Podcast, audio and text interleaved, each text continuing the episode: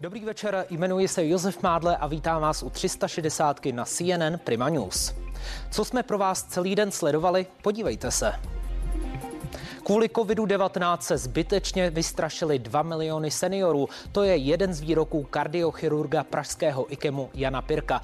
Myslí si to i teď? A co na to říká přednosta Aro a Jip z Vinohradské nemocnice František Duška? Zeptám se. Kdo povede ČSSD po Janu Hamáčkovi? Opozici předsedy se bude zítra ucházet sedm kandidátů. Dva z nich se utkají v debatě už dnes. Pozvání do 360 přijali stávající místo předsedkyně strany Jana Maláčová a bývalý místopředseda Michal Šmarda. Podá dezignovaný premiér Petr Fiala opravdu kompetenční žalobu na prezidenta Zemana? Má šanci uspět? A jak tuto politickou hru hodnotí bývalý předseda vlády Mirek Topolánek? Dozvíte se.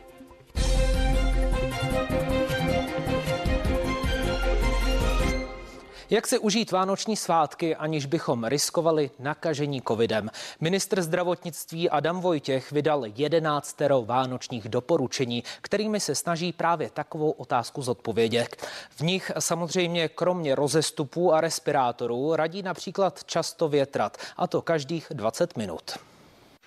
Pro bezpečný advent se pokud možno s rodinou a s přáteli scházejte pouze venku. Když už se sejdete uvnitř, zkontrolujte si bezinfekčnost u všech zúčastněných a pravidelně větrejte, a to bez ohledu na počasí každých 20 minut. Taková jsou tři z jedenácti doporučení ministra zdravotnictví. Kompletní seznam najdete na stránkách Ministerstva zdravotnictví a sociálních sítích Adama Vojtěcha. 11 krátkých pravidel ve vánočních barvách. Jedny z nejnaplněnějších nemocnic jsou ve Zlínském kraji. Ptali jsme se proto, co tady lidé říkají na doporučení ministerstva. S lidmi uvnitř požadovala byste po nich nějaký certifikát nebo potvrzení o negativním testu? To určitě. Myslím, že by si mysleli, že jsem šílený. No určitě ne. To stoprocentně ne. Co říkáte na ta doporučení ministerstva? Tak nejsem epidemiolog, ale ani, ani politik, takže mě to sere zkrátka. Tady na Jižní Moravě se nemocnice rychle plní. Zatímco lůžek na infekčních odděleních ještě zbývá zhruba třetina, ta s umělou plícní ventilací jsou už rozebrána téměř do posledního. Snad do Vánoc eh, ta čísla budou opravdu klesat, nemá cenu teďka něco zpřísňovat, dělat nějaké velké opatření. Já si myslím, že lokální opatření nějakým způsobem fungují. Oproti tomu prezident České lékařské komory Milan Kubek nemocnicím předpovídá pekelné Vánoce a viní hlavně neočkované. Situace je opravdu mimořádně vážná, stále nám umírá více než 100 lidí denně. COVID-19 je v současnosti druhou nejčastější příčinou eh, úmrtí. My víme, že nás čekají eh, pekelné Vánoce a všichni samozřejmě víme, že důvodem, proč se tak stalo, je to, že se bohužel velká část našich spoluobčanů nenechala včas eh, naočkovat. Biochemik Zdeněk Hostomský má, zdá se, přímočařejší přístup. Místo 11 doporučení mám dvě doporučení. Nechte se očkovat a viru se vystavte, žijte, žijte normální život. Vakcinace plus prostě se nechat nakazit lehkým průběhem a pak máte vystaráno. Ti z vás, kteří se očkovat nedali, tak ty si myslím, že by si měli dát skutečně pozor, protože už ta varianta Delta je velice nakažlivá, to znamená, to je jenom otázka času, kdy si vás najde. Ať už se budete řídit 11. Adama Vojtěcha nebo dvěma zásadami Zdeníka Hostomského, oficiální opatření se podle ministerstva zdravotnictví v nejbližší době měnit nebudou. Krajské štáby a Matyáš Bubeník, CNN Prima News. A právě toto téma teď rozeberu s mými hosty. Ve studiu už je kardiochirurg Jan Pirk z IKEMu. Dobrý večer. Dobrý večer. A také ve studiu vítám přednostu Aro Aib z Vinohradské nemocnice Františka Dušku. Dobrý den. Dobrý večer vám i divákům. Eh, pánové, co říkáte na ta doporučení, která ostatně zazněla eh, teďka v reportáži doporučení od ministra zdravotnictví v demisi? Je to dostačující? No, je toho o jednou víc, než řekl Bůh. To je pravda. Pane doktore, vy, eh, jsou tato doporučení eh, eh, dostačující? Stačí to, nebo byste se přiklánil k nějakým restrikcím na Vánoce? Já si myslím, že to, co je z těch doporučení nejdůležitější, je ta desítka. To znamená, aby všichni, kteří ještě nemají třetí dávku, tak eh, aby se zaregistrovali a nechali se co nejdříve očkovat a eh, nevím, jestli tam bylo to, že než půjdou za svými příbuznými, že by se měli nechat otestovat. To je asi v těch podřadních bodech. Nejsem si teď jistý. Každopádně ve středu v Česku eh, přibylo přes 16 tisíc případů, je to zhruba o 5 tisíc méně než před týdnem. Pane Dušku, pane Duško, jsme na dobré cestě, nebo to považujete pouze za jakýsi výky? Tak já jsem rád, že už to neroste, jakkoliv nejsem epidemiolog a neměl bych tohle asi nějak detailně komentovat. Epidemiologové říkají, že je to dobré, ale že ta absolutní čísla nejsou to jediné. Moc nám neklesá relativní pozitivita testu a už vůbec nám neklesají ty naopak mírně ještě stoupají hospitalizace, hospitalizace v těžkém stavu, čili světlo na konci tunelu ano, ale velké jásání a bouchání špuntů zatím nikoliv. Pane profesore, váš názor, nemáme jako, jásat a bouchat do stolu? Ne, nebo... můj názor je, že prostě je to přirozený průběh epidemie, která bude ústupovat, ať budeme dělat jakákoliv opatření, takže že to je příroda prostě, jo, protože ne, myslím si to, že to takhle je, prostě zaplať pámu, to, ústupuje to tím, že už spoustu lidí je očkovaných, spoustu lidí to prodělalo, takže, takže prostě to je takový, jak to, jak, se to, jak to říkal pan profesor Primula, že to bude trvat dva roky a pak to skončí. Hmm.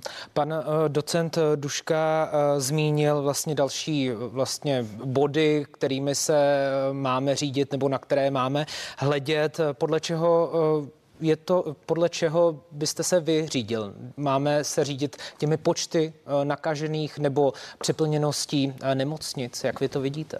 No, já nemůžu říct, jak nemocnice podle mě nejsou přeplněny. Nemocnice jsou naplněny eh, a nejsou přeplněny, zaplať pámbu.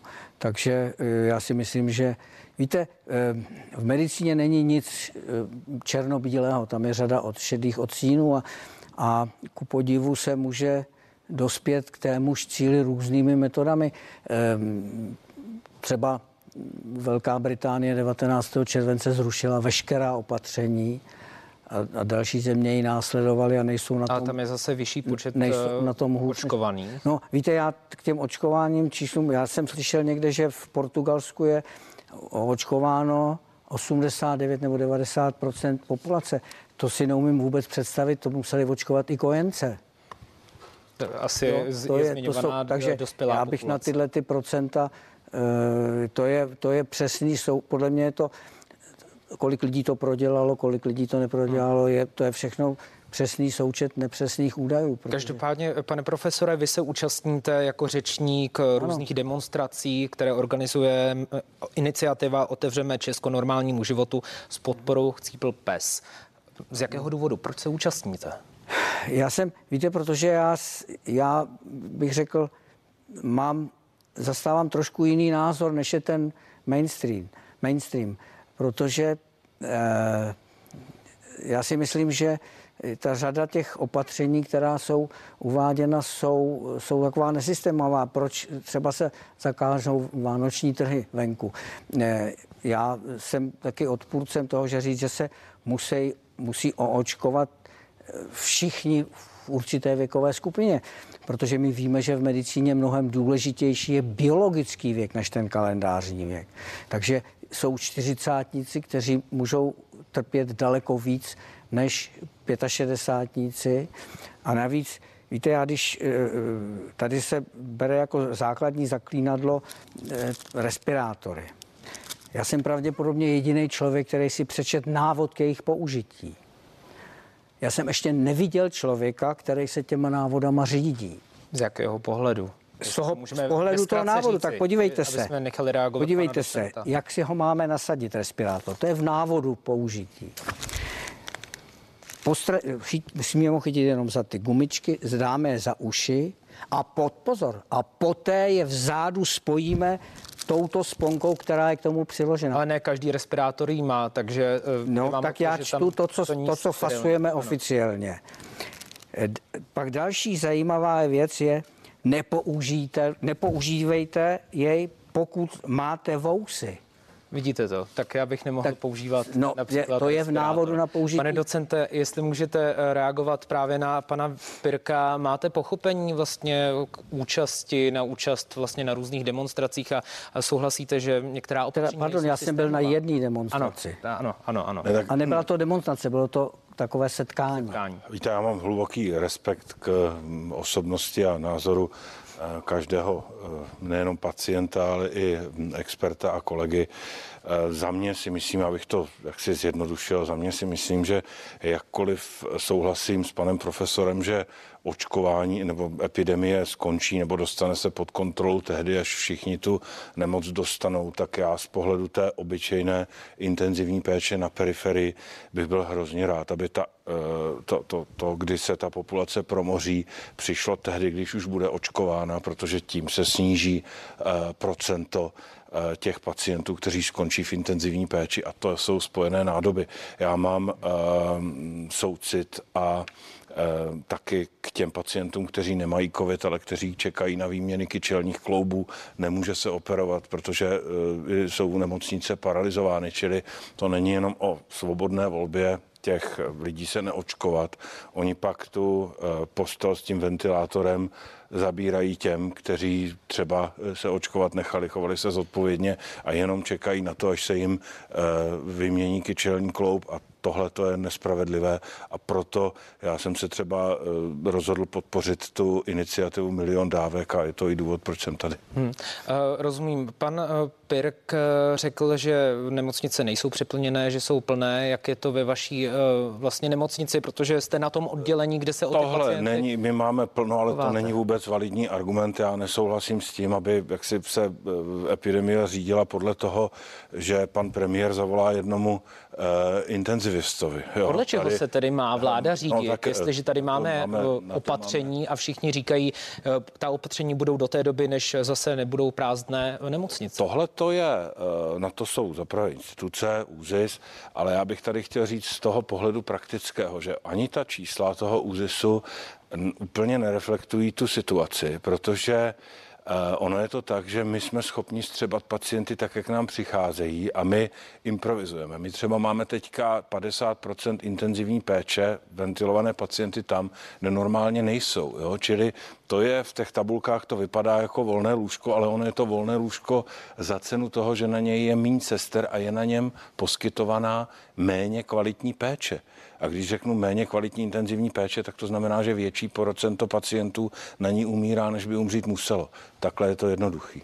Pane profesore, vy jste v minulosti řekl eh, a přirovnal COVID-19 k chřipce. Eh, stále to platí, váš tento výrok? Stále si já, to myslíte, protože jste ho i prodělal, COVID-19? Ano, já, já jsem prodělal na vlastním preparátu COVID. Eh, ano, já si myslím, je to nová blbá chřipka, která, na kterou si musí ta populace udělat. Je to jako před stolety, když přišla španělská chřipka, že jo, ale teď zaplať pámu máme lepší zdravotnictví, takže neumře, ne, nezemře tolik lidí.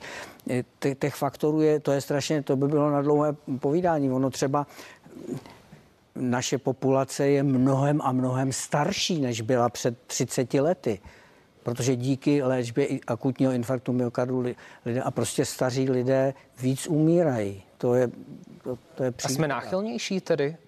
Třeba no já si myslím, že proto může těch lidí být víc, protože eh, dřív, jako když se někdo dožil 80, tak to bylo, to se říkalo, to je ale, to je zázrak. Dneska, když někdo umře v 80, tak se řekne, no, tak on ještě nebyl tak starý, že jo. Uh, rozumím. Takže to je jeden, je, to je jeden z faktorů. Který... Vy jste zmínil, že ta, dos, ta dosavadní opatření nejsou systémová, že vám některá no. připadají. A dále jste eh, také řekl, že s covidem se zkrátka budeme muset naučit, naučit žít. No. Jaká opatření byste tedy vy v tuto chvíli zavedl, nebo byste všechno rozvolnil? Jsou zbytečná tato opatření teď v tuto chvíli? Já, já, já bych, to je, to je těžký říct, um, jsou země, které se vydali, já, na tohleto téma se sešli na podzim roku 20 eh, profesoři z deset, všechny univerzity, které se zúčastnili, byly mezi deseti nejlepšíma na světě. Jenom pro vaši informaci, na, naše, my jsme hrdí na Karlovu univerzitu, ta je v ratingu 550 a 600. Ano. Čili to byli určitě velký odborníci. Týden spolu o tom diskutovali A ten závěr byl, že jsou v podstatě dvě cesty. Jedna je ta, všechno to otevřít a ta vede k velkému riziku přeplnění nemocnic a velkému množství úmrtí v krátké době. Hmm.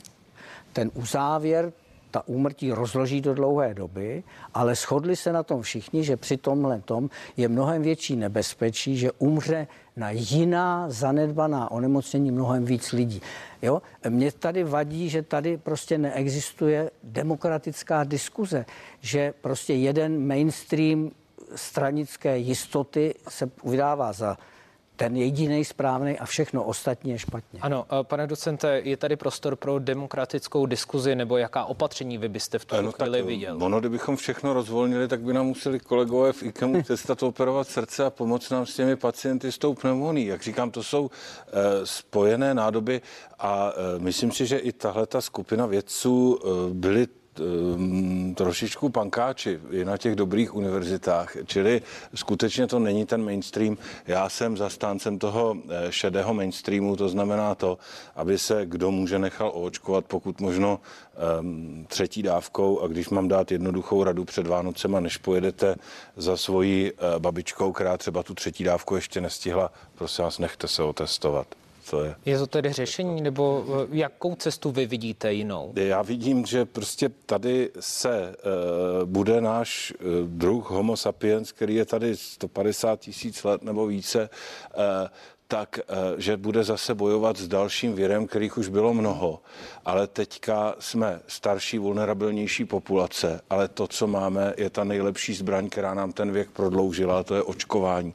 Jak mluvil o tom ten pan profesor, proč to jsou osmdesátníci, no taky proto, že neumřeli na černý kašel nebo dětskou no, mozkovou obrnu. Mělo by být jo. povinné očkování podle vás proti COVID-19? Tohle je na další debatu a já vždycky pracuji s hlubokým respektem kvůli kvůli pacienta. Ještě kdybyste se mě zeptal před měsícem, tak bych si nedovedl představit, že by se nějaká léčba nařizovala povinně. Ale je to na další argumenty, ale teď už jsem, teď už jsem proto, aby se očkování proti COVID-19 uh, zařadilo mezi povinná dávky a těch argumentů je mnoho a jeden z nich je, že i ti uh, odpůrci říkali, no když ten stát to nedá povinně, tak ta vakcína asi nebude úplně bezpečná a to oni nechtějí převzít tu odpovědnost. Čili jeden z těch argumentů je, že by to mohlo přimět uh, určité procento populace k tomu, aby se uh, proočkovala, to jim může zachránit život, čili teď říkám už ano. Pane profesore, jaký je váš na to názor? Já, na jsem, já jsem říkal a chtěl bych, aby to zaznělo velkými písmeny, že já jsem příznivec očkování, ale vyzkoušené vakcíny. Já jsem na jaře řekl, že mám určité pochybnosti, že po dvou měsících zkoušení je, ta vakc- že to jasný.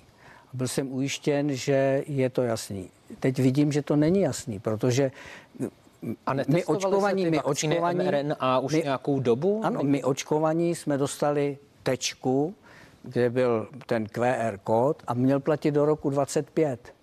A ejhle, po půl roce užívání té vyzkoušené vakcíny se ukázalo, že ona tak nefunguje a najednou je to zrušené. Čili Měl jsem pravdu, že to nebylo dostatečně vyzkoušené. Tady bych strašně chtěl... rád reagoval, protože to je důležité a v médiích to vůbec nezaznívá. Jak to je s tím uh, dvou měsíců, ono to nejsou dva měsíce, je to 150 pracovních dnů, ale já jsem shodou okolností dneska telefonoval s panem eh, doktorem Petráčkem, což je můj spolužák z eh, elitní Karlovy univerzity a ještě z Imperial College London, který dělal ředitele Risk eh, Management Division v právě Evropské lékové agentuře. On mě vysvětlil ten proces, který se nazývá rolling review. Zkrátka, když registrujete normální lék v tom neemergentním režimu, tak tam jsou ty fáze postupného zkoušení. Mezi nimi jsou dlouhé přestávky, které, kdy ty vědci schánějí peníze a pak přinesou tlustý balík dokumentů, takhle jim ho tam položej a probíhá to review, který vede k tomu schválení a k tomu market authorization, to znamená to, že se ten lék povolí. U těch vakcín to, ta situace byla dramaticky odlišná v tom, že za těchto pandemických situací je připraven plán na takzvané rolling review, což znamená, že za prvý byly peníze a nečekalo se na ně. Vlády do toho nalily, což ten proces enormně zrychlilo. A potom všichni ti výzkumníci a ty firmy otevřeli karty a pustili tu agenturu eh, evropskou ve všech těch fázích vývoje přímo to dozorovali a spolupracovali. A to rolling review znamená, že oni jim to povolují tak postupně, jak ta data přicházejí, ale to v žádném případě neznamená, že by byl eh, jakkoliv kompromitován dozor nad účinností, bezpečností anebo výrobními procesy. Je to jenom metodicky přizpůsobené proto, že je to sice strašně drahý, ale je to rychle. Ale neznamená to, že to je méně bezpečné. Dobře, ale tak dostali jsme potvrzení na, na čtyři roky a po půl roce se to změnilo, že tak dlouho platit nebude. Tak a to je právě ono, že oni prostě nevěděli, jak no, dlouho to bude ano, fungovat. Ta data nebyla. Oni v té chvíli, kdy to autorizovali, věděli, že ta vakcína je účinná na nějakou dobu a že je bezpečná. A to, co se stane za rok, to tenkrát skutečně nemohl nikdo vědět a dneska už jsme někde jinde. Tu vakcínu dostalo 4 miliardy lidí nebo víc a ta data se nakumulovala tak, že dneska už stoprocentně lze říci nebo s jistotou hraničící s jistotou pro ostatních desítky let používaných vakcín, že ta bezpečnost tam je. Pane profesore, vy jste řekl, že očkování ano, ale bezpečnou vakcínou, eh, povinné očkování bezpečnou ano. vakcínou. Eh, vy se domníváte, že třeba za nějakou delší dobu no. bychom mohli eh, pocítit ty vakcíny na svém zdraví, že by nám no to, to zdraví... To, to, já ne, to vůbec ne, to, to vůbec ne. My to nevíme. Ale víte, co je ještě jeden jako dost závažný argument? My chceme očkovat lidi na virus, který tady byl před dvěma lety. A já se osobně nechávám na chřipku očkovat každý rok, protože je nová vakcína, protože je nový kmen a my teďka očkujeme proti viru, který tady byl před dvěma tak lety. To vám taky řeknu, jak probíhá. Pojďme ve zkratce, prosím. Ve zkratce, eh, ta, oni právě proto nežádají pro tu definitivní autorizaci, aby ten proces rolling review mohl pokračovat, aby jenom tu vakcínu upgradeovali. Když máte novou vakcínu na chřipku, tak se testuje na 100 lidech a tam jsou ty náhradní markery účinnosti, který vyzkouší na těch 100 lidech, změří to a udělí eh, tedy povolení pro tu vakcínu na chřipku. U toho covidu to bude přesně stejný mechanismus. Přicházejí nové varianty, je to nestabilní no. Eh, genom a e, prostě budeme mít dříve nebo později polivalentní vakcínu, která bude v té sezóně pokrývat ty, ty varianty, které tam jsou. A tak no, Připouštíte, je. že tedy ke covidu se bude přistupovat jako k chřipce, tedy no. i k vakcínám. A je potřeba to tedy jednoznačně říci, čekají nás vakcíny každý rok nové, ale Pravdě, ten základ bude stejný. No, Pravděpodobně, ale nebude se muset očkovat každý, že jo? A já dávám panu profesorovi úplně za pravdu, že ta komunikace byla nešťastná. Tečka. My jsme věděli, že se autorizuje první dávka, ale nevěděli jsme a dokonce tehdy lidi, kteří tomu rozuměli, tak já jako laik bych řekl, že mohli předvídat, že to může být třídávkové schéma, jako jsou většina toto... ostatních vakcín. A proč se to takhle? Byl to prostě nešťastně zvolený marketing. To, proč toto to nezaznívá od politiků? Ptali jste se nebo měli jste snahu jako odborníci lékaři, že mají prezentovat to tak, že ta vakcína bude zkrátka potřeba eh, opakovat. To byste se museli zeptat těch politiků, ale ano. tak oni asi si, možná to je tím, že si prostě nechtějí přiznat tu chybu, že to žádná tečka není, že to je nejlepší, byť nedokonalá zbraň, kterou proti téhle hnusné nemoci máme. Eh, nicméně vy jste byl na tiskové konferenci právě s panem premiérem Babišem a premiérem Fialou. Tam eh, nic takového nezaznělo od vás v zákulisí, nebo neměl jste to asi nebyla, nebylo to správné fórum, eh, kde jsme tohle měli komunikovat. Já také nejsem za, za žádný vakcinační expert, hmm. ani si na něj nehraju ty moudra, ty jsou z druhé ruky, dokonce jsem uvedl jejich zdroj, ale já jsem tam byl za ty, které, kteří volají o tu pomoc, aby se jim nepřehltili eh, v předjaří ty jednotky intenzivní péče a to je důvod, proč jsem taky tady, abych, eh, já pana profesora hluboce respektuju a uh, už oponovat jsem musel jenom proto, aby jsme se nakonec ve všech věcech shodli, ano. ale jenom proto, abych jaksi do těch médií zkusil pustit tu zprávu, aby lidi... Pane profesor, vy s tímto mm, názorem souhlasíte, s eh. tímto pohledem na vakcíny? Ano, já, já obecně, jak jsem říkal, já jsem příznivec, ty, ty vakcíny vymítili, eh, vymítili pravé než to. měli by se ale... očkovat třeba rizikové skupiny, jak je, jak je to teď to, na stole, nebo některé obory právě že, lékaři? Že stále nejlepší imunitu mají ti, kteří to prodělali. S tím se ta vakcína nemůže no, Každopádně já mám ve svém okolí lidi, kteří to prodělali, eh, mají dvoudávkovou vakcínu, někteří třetí a ještě to prodělali znovu. No tak to by svědčilo o tom, že jim to moc nepomohlo, to očkování, ale je otázka, jestli to opravdu jsou to, to jsou, eh, řekl bych, anekdotické příběhy, těch, těch je tak málo, těch, kde, kteří to nedávno v televizi jedna paní říkala, no nevím, já už to snad mám po třetí, jo, ale e, skutečně, když se podíváte, v nemocnici leží asi desetina lidí, kteří to prodělali. Proti, ta, bohužel ta vakcína má, není dokonalá protože ona nedělá slizniční imunitu. A slizniční imunita je ta brána té infekce. Čili mně se zdá, že, že teďka, eh, kdo není očkovaný, se musí testovat, ale tu infekci můžou. Podívejte se, pan prezident. Byl byste pro povinné testování pro, očková, eh, pro očkované? I pro ty očkované. Pro všechny taky. stejně. To pro všechny taky. stejně. Proč máme diskriminovat lidi, kteří se ne, nejsou očkovaní, když ty ty to můžou zrovna tak přenášet lidi, kteří jsou očkovaní. Vys pan prezident, eh, pan, eh, pan minister, hlavní hygienička, že jo. Pánové, já vám děkuji, že jste byli hosty 360, kardiochirurg Jan Pirk z IKEMu a také přednosta Aro a z Vinohradské nemocnice František eh, Duško. Díky moc a nashledanou. Děkuji za pozvání.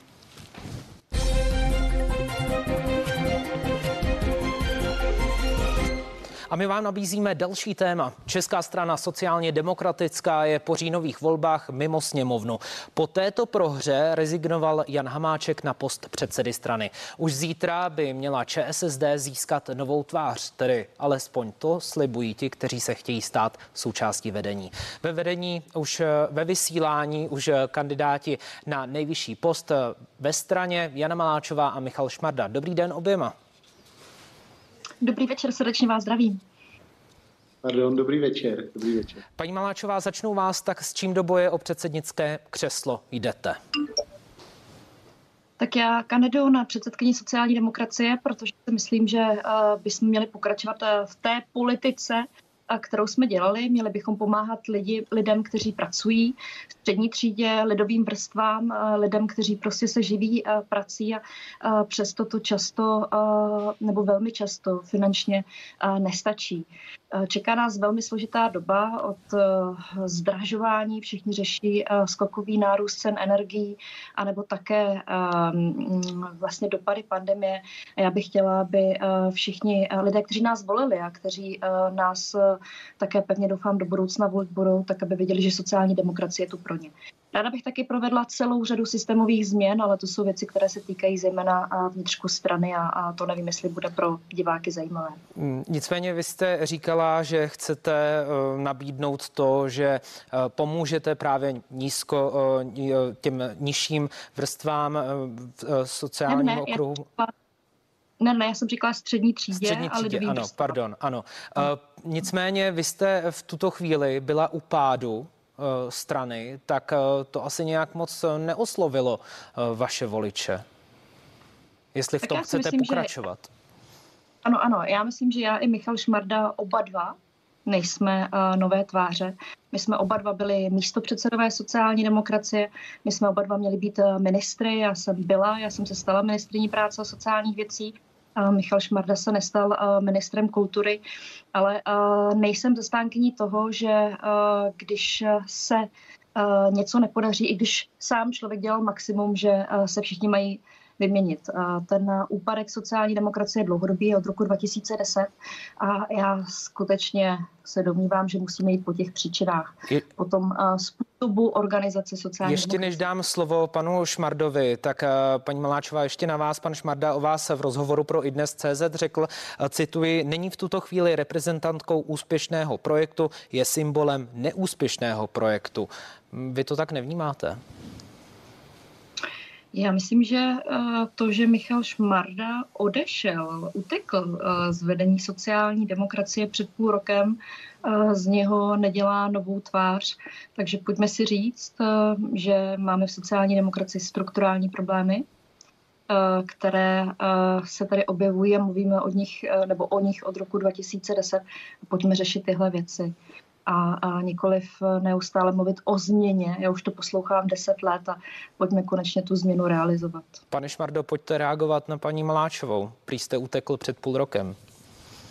Víte, ono je to těžké. Jana Maláčová podle mě velmi přesně popsala ten sport, který vlastně jako vedeme, ale on není úplně zásadní, ale musí se rozhodnout na tom sjezdu. Jana Maláčová velmi přesně řekla, že chce pokračovat v té politice, která nás přivedla do té současné situace a já bych chtěl změnu. Já bych skutečně tu změnu chtěl. Vím, že jako jí to otravuje, že se o té změně pořád mluví a nikdy nepřijde. A já bych chtěl, aby už teď konečně přišla. Co budete dělat si... něco, co budete dělat jiného než paní Maláčová? Co nabízíte? Já si myslím, že sociální demokracie, a to je ten rozdíl, to je ta moje kandidatura na ministra, která je mi často předhazována. Já jsem prostě tehdy řekl, že jsou zásady, přes které jít nejde, že prostě eh, pokud eh, tehdy vím, že jsem se dostal do ostrého sporu s panem premiérem ve chvíli, kdy paní ministrině financí prostě zautočila na sociální demokracii, řekla, že ve svém eh, genofondu máme rozdávání. Dokonce prostě útočila na Janu Maláčovou. Já jsem se jí zastal, řekl jsem, si, řekl jsem, že něco podobného si nesmí nikdo dovolovat k sociálním demokratům. A to byl jeden z důvodů, proč samozřejmě jsem se tím ministrem nestal. A já si prostě myslím, že tohle musí být ta změna, že sociální demokracie musí být hrdá, nesmí se křivit eh, kvůli korytům, nesmíme si nechat líbit, že někdo prostě útočí a nadává našim lidem, nesmíme to přehlížet a musíme být sebevědomí. A to samé musíme dělat vůči svým předkům a vůči svému programu. My prostě nesmíme... Považujete teďka současnou situaci, pane Šmardo, za úplné dno, kde se nachází ČSSD, nebo může být ještě níž? No tak od roku 1992 nejpozději je to nejhorší situace. Samozřejmě, když máte 4,5 eh, Někteří lidé si mysleli, že dno bylo těch 7% minulé, jiní lidé si myslí, že dno jsou ty 4% dnes. Samozřejmě sociální demokracie na tom může být ještě hůř. Nicméně ta politika, o které Jana Maláčová před chvílí říkala, že by v ní chtěla pokračovat, tak nás dovedla právě z těch 7% na ty 4%. A já jsem přesvědčen, že jedině změna eh, může přinést eh, obrat v, tom, v tomhle vývoji. Nicméně vy jste byl, pane Šmardo, ve vedení eh, strany v době, kdy už neměla zrovna slavné chvíle vaše strana a už pomalu upodávala až do dnešního výsledku. Tak mm, jste si jistý, že můžete nabídnout něco nového? Je to tak, já jsem v tom vedení strany byl, o tu změnu jsem se pokoušel. Je známo, že jsem trochu se rozešel s Janou Maláčovou a s, Janou, s Janem Hamáčkem ve chvíli, kdy prosadili eh, Michala Haška jako volebního manažera a fakticky jsem mu předalo vedení té strany. Je fakt, že jsem nesouhlasil tehdy s tím, že se v Ústí nad Labem postavila kandidátka proti vůli místní organizace, eh, ve které byli neonacisté, prostě lidé, kteří kandidovali za dělnickou stranu sociální eh, spravedlnosti. To mě na Janu a na Honzu strašně mrzelo. Tady tato to koketování s těmihle lidmi a to je něco, s čím já jsem nemohl souhlasit a to vlastně znamenalo ten můj rozchod ehm, a to, že vlastně jsem cítil, že už té změny nejsem schopen a proto v tom vedení nemohu pokračovat. A já vám řeknu jednu věc upřímně. Já když v tuhle chvíli o vedení sociální demokracie usiluji, tak samozřejmě bych v něm zase nemohl být, kdybych necítil uh, schopnost prosazovat to, čemu věřím a to, co mi jde. Takže Paní Maláčová, bych... chybovali jste s panem Hamáčkem. Pojďte se, eh, já jsem eh, to popisovala eh, na začátek a je to dlouhá vlastní kapitola. Já si myslím, že Udělali politika, jste právě dělal... chyby, takové chyby, které zapříčnily pád sociálních demokratů, ty chyby, které zmínil pan Šmarda? Když to dokončím, tak obsahově si myslím, že ta politika je správná. My se máme zaměřit na střední třídu, na pracující lidi, na lidové vrstvy, to je správná věc. My máme pomáhat lidem, aby všichni ti, kteří uh, pracují, pečují o své blízké, ale uh, oslovit, ale oslovit uh, voliče se vám ale nedaří, tak jak zaujmout? Určitě, ale to je, to je tou vnitřní uh, organizací, tím vnitřním fungováním strany. My se prostě příliš často zabýváme sami sebou, hašteříme se, nejsme konzistentní, vracíme se ke starým sporům a to je jeden z důvodů, proč pak sociální demokracie není úspěšná volebně. A to by měl pevně doufám zítra uh, rozhodnout ten CST a pak taky pevně doufám, že uděláme tlustou čáru a, a začneme uh, od začátku a pak budeme táhnout za jeden pro vás a, a získáme ty voliče, protože skutečně a, ty vnitřní problémy, naše, naše nějaké vzájemné spory a sváry nikoho nezajímají. Teď je těžká doba pojďme pracovat pro lidi. My jsme před volbami viděli hustou dvojku, paní Maláčovou s Matějem Stropnickým. Eh, jak jste, pane Šmardo, hodnotil tento krok, způsob oslovení voličů? Co můžeme pak očekávat od vás? Mně se samozřejmě eh, líbilo to, že eh, se... Slyšíme se. Mně ano, se samozřejmě... Děkuji. Mně se samozřejmě líbilo to, že sobě Jana Maláčová a Matěj Stropnický našli odvahu zastat se pracujících, zastat se lidí, kteří jsou v práci diskriminováni a šikanování. Trochu mě mrzelo to, že vlastně to načasování vypadalo, jako by to bylo téma, které se řeší jenom před volbami. I když já vím, že třeba méně mediálně výrazně se to dařilo řešit už v těch letech předtím, akorát se o tom tolik nemluvilo. No a trochu mě mrzelo i to, že ono to bylo takové putování ve stopách Saši Úlové, ale Saša Ulová se od tohohle putování lišila tím, že nešla pouze po malých fabrikách drobných podnikatelů. Pane Šmardo, jak chcete oslovit vy mladší voliče? Měla odvahu jít i do fabrik Andreje Babiše.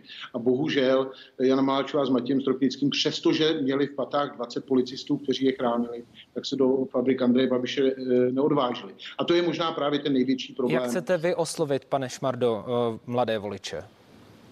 Já bych je chtěl oslovit právě tím, že ve chvíli, kdy se budeme zastávat slabších, ve chvíli, kdy se budeme zastávat třeba lidí, eh, kteří jsou šikanováni v práci, tak bude jedno, jak mocný je majitel té fabriky, bude jedno, jestli je to náš eh, partner, jestli s ním máme nějaké vztahy, ale že prostě budeme uvěřitelní. Byly tady, snahy, byly tady snahy sjednotit levici, slyšeli jsme to i právě od paní Maláčové. Vy byste byl pro, pro sjednocení, i třeba nějaká spolupráce s KSČM? Já jsem pro sjednocení nekomunistické levice. Eh, tady jsem nesouhlasil právě třeba s tím, co navrhoval eh, Michal Hešek nebo Matěj Stropnický, prostě tu spolupráci s KSČM, to se mi extrémně nelíbilo. Nicméně pro sjednocení nekomunistické levice jsem. A víte co, mně se to dokonce podařilo eh, před senátními volbami. Já jsem sám kandidoval za několik levicových stran a přestože jsme dostali jenom 4, něco přes 40%, tak ta spolupráce byla výborná. Mě pomáhali mladí lidé ze zelených, z budoucnosti a z dalších stran a hrozně mě to bavilo, ta kampaň. Bylo to uvěřitelné. Paní Mláčová, vy máte jaký uh, názor právě teď v tuto chvíli na sjednocení levice? Vy jste se tomu nebránila. Jak je to právě sjednocení a spolupráce s KSČM? Já mám úplně stejný názor jako Michal Šmarda. Na komunální úrovni nebudu spolupráci s KSČM bránit. Na těch vyšších úrovních už je to problematické. Sociální demokracie má platné bohumínské usnesení a skutečně Michal Šmarda je v té spolupráci levicových subjektů opravdu lídrem, vzorem pro sociální demokracie. Myslím, že to je jeho velmi silná parketa. Takže eh, pevně doufám, že se nám to pak podaří v těch příštích volbách realizovat po celé České republice, protože ty eh, sněmovní volby ukázaly, že to je správná cesta. Takže to je skutečně věc, která Michalovi už v roce 2018 se velmi dobře podařila. Pan Šmarda chce mít v zádech Tomáše Petříčka. Jakou oporu byste si představovala vy na pozici místo předsedů?